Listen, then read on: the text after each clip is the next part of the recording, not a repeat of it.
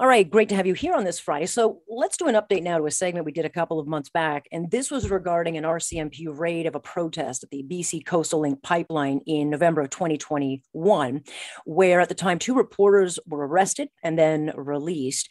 And at that time, there were accusations from several media sources that accused the RCMP of aggressively raiding a band where activists and members of the media were inside. And at the time, media reports accused police of misconduct and what they said were illegal arrests of the two journalists journalists who were with the protests at the time filming. And they accused the RCMP of not reading the injunction before entering the cabin, suggesting that the police broke the law, preventing the reporters from doing their job.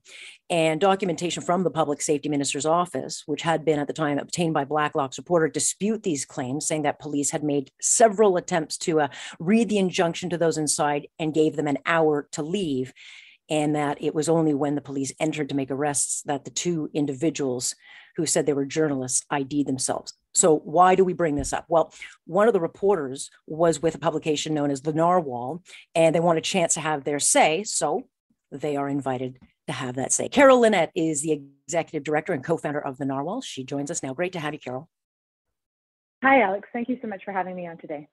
All right, so I wasn't there that day, and I, I don't think you were there. So this becomes then a matter of a freelance reporter uh, saying versus what the police say what happened. That's because there is no actual footage uh, other than what was filmed during the arrests. And so I'll ask the question of you Did your reporter clearly identify herself when police went, I guess, to that cabin and said they were reading out the injunction? Yeah, it's, it's a, such a good question to raise. And you're right. I wasn't there on the scene, but I can provide some, um, I think, really necessary context to understand, you know, what we did at the Narwhal to um, announce ourselves on the scene and, and take every possible step available to us to make sure it was known that a journalist would be reporting for our publication on the ground there. So, um, you know, here here's essentially what we did at the Narwhal in advance of these arrests happening. Um, so even before Amber was heading out to Wet'suwet'en territory, and this was actually weeks before the police raid. So we were actually, you know, not, uh, totally unaware that this would transpire while we were out there. We were out there just on a regular sort of reporting um, project. Um, and you know, we discussed the parameters of what Amber would cover, and I provided her with a letter of assignment, something that she could carry um, on her person with her, just in case she ran into any questions about her purpose out there by the RCMP. Um, and I also provided Amber with press passes that she could wear on her person, place on her gear. This is pretty standard practice of, you know, clearly identifying yourself as a journalist, um, whether you're working in kind of a routine environment, but also if you're heading into a more volatile, volatile or confusing space like, you know, protest or an injunction zone. Um, but then we also took the step to contact the RCMP directly to let them know that Amber was on the ground reporting for the Narwhal, um, and this, you know, happened in advance of her arrest.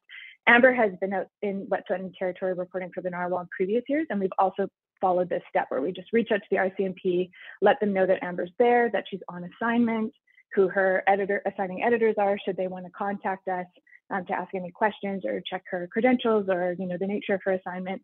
Um, and in this particular you know instance, um, this year, the RCMP received our notification and um, we, we said, you know, for safety concerns in particular, that, you know, we want to let them know that photojournalist Amber Bracken was on scene. We, we, we gave them the actual occupation site that she was reporting from. It's known as Coyote Camp. That's where the arrest occurred.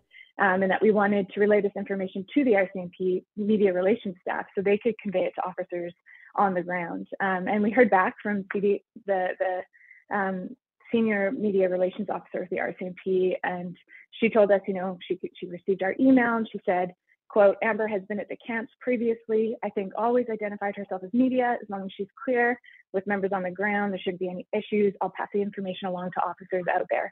So, you know, that's pretty important context, I think, for understanding the, the nature of us having a reporter out there in advance of these arrests. There was so much clarity about um, who Amber was and, and what she was out there for. We also took an additional step of just connecting with a lawyer who had recently won um, a media rights case for the Narwhal and a, a, couple other media organizations that had fought against, you know, the RCMP's restriction of journalists out at the Fairy Creek blockade last summer. Um, so we connected with that lawyer and just said, listen, here's what's happening. Amber's out in Wet'suwet'en territory. We hear that a police raid is imminent. Mm-hmm. You know, what's your legal advice for her as a journalist? And he said, you know, you guys already know all this, but let's just go over professional standards and codes of conduct again. So This includes, you know, not interfering in any way with police actions to stay back, stay out of the way, and to document. Um, and also, it's very important for journalists not to aid and abet protesters in any way. Um, and then also to clearly and continuously identify yourself as a member of the press. So he said, you know, does Amber have a letter of assignment? Does she have press passes? Are there press passes on her person and her gear? Um, and these are all standard things. And we were sure. able to answer yes. You know, we just followed every protocol we possibly could.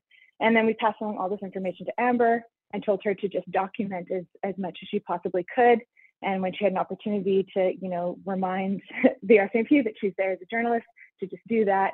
And, you know, we um, felt like we had taken quite a lot of steps actually to protect her special rights as a, as a journalist reporting in an injunction zone. And unfortunately, um, despite all of those efforts being taken, she was still arrested and detained for, for several days.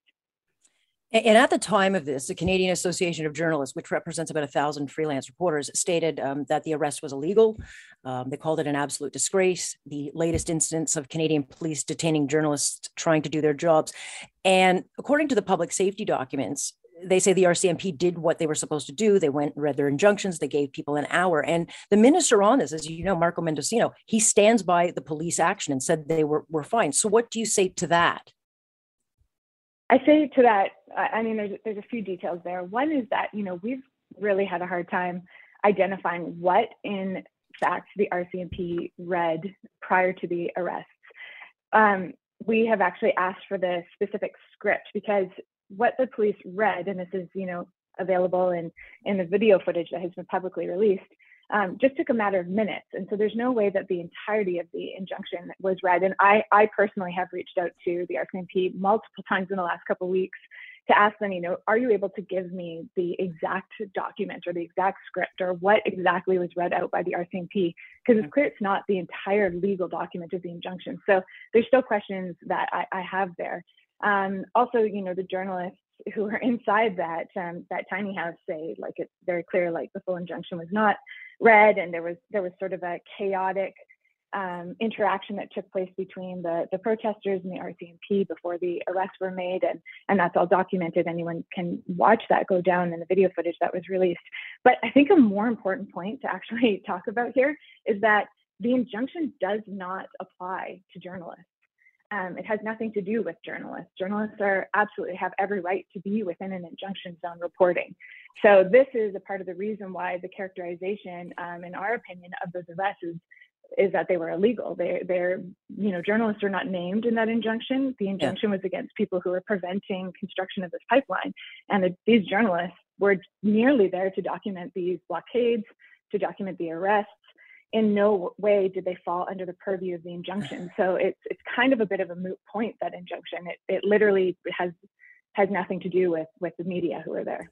Uh, let me let me get this in because I'm going to run out of time at some point. Um, because I've been in protests, I've covered protests, and there can be a real fog. Uh, the hmm. G20 comes to mind, where the police will arrest anybody, whether I mean whether you've got accreditation all over you. It's like they're going to do what they're going to do. So there can be the fog of protest where chaos ensues. Are there next steps for your for your publication for this reporter like where does this go from here if marco mendicino's standing by what the officer's actions are and you're suggesting along with you know the canadian association of journalists that you know a line was crossed what's the next step well, I think you know we we took a legal action against the RCMP last summer um, against their actions in in Fairy Creek when they were arresting journalists and sort of corralling them in these media checkpoints. And in that ruling, which we won, the judge reminded the RCMP of the media's special role in a free and democratic society, and that journalists must not be interfered with unnecessarily in their journalistic function um, that felt like a great win and it translated to something not very meaningful when it came to actually assigning a journalist to head out into Wet'suwet'en territory. Mm-hmm. And so from our perspective, you know, um, the, the RCMP may claim that what they did was legitimate, but we know from looking at the Canadian Charter and also mm-hmm. legal precedent that there's, you know, it, it's incredibly unacceptable for journalists to be arrested for doing their job. I think it's also incredibly important to remember the RCMP just dropped all the charges. And that's actually something that they could do willy nilly whenever they want is just arrest journalists and detain them for several days and then just let them go and drop the charges. And like it's incredibly disruptive to the, the democratic function that journalists are trying to serve if RCMP can merely corral and detain journalists and, and actually dictate what gets covered in the media. Um, with no consequences. And so, I, you know, the narwhal is very interested in pursuing um, potential legal action to demand accountability from the RCMP in response to this arrest. Uh, just one more question before I let you go. I'm going to go a little longer on this. Um, because the Narwhal, you're known for environmental work. That's what you guys do.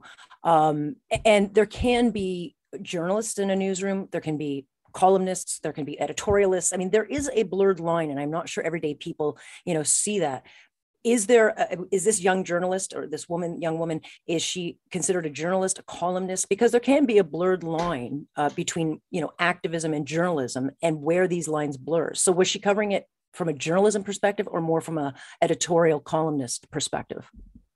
Yeah that's a great question. I think there's been a lot of including on previous segments on your own show a sort of suggestion that the Narwhal is an advocacy organization. Um, we are a, an award-winning news organization.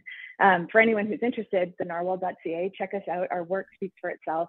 Um, and more importantly, the work of Amber Bracken, this mm-hmm. photojournalist, speaks for herself. She is an, an award-winning um, documentary photographer and photojournalist. She it reports for the Globe and Mail, the New York Times, um, the, the, narwhal. She, uh, you know, conducts herself with the, the highest standard She's reported from protest zones and conflict zones all over North America. This is the only time she has ever been arrested. Um, I think it does, you know, point back to her credibility and her legitimacy, the fact that all the charges were just dropped against her. Um, she in no way was participating in the protests or having any sort of advocacy role. She was there with her camera to document um, a really critical moment of, of, an RCMP raid on Indigenous line defenders. And that was her only purpose for being there. Um, her work is um, incredible and people should check it out. She won an award for uh, uh, moral courage for her reporting within um, Wet'suwet'en territory in previous years. Her, her work is truly incredible. She just won a World Press Freedom Award. Um, you know, she's her she uh, uh, holds herself up to the highest possible standards of being a photojournalist in any conflict zone. So, yeah, it's a great question to ask, and, and I appreciate that there is a distinction there. And I can say that you know Amber is entirely without fault. She was a journalist on assignment holding her camera in a, in a conflict zone, and that's about it.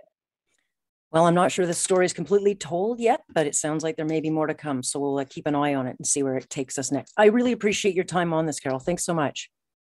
Thank you so much for having me on, Alex. Cheers. All right. That is uh, Carol Linnitt, who is the executive editor and co-founder of the Narwhal. And considering Coastal Link gas uh, pipeline is in the news a lot, um, there are going to be stories about this, so we'll continue to follow it.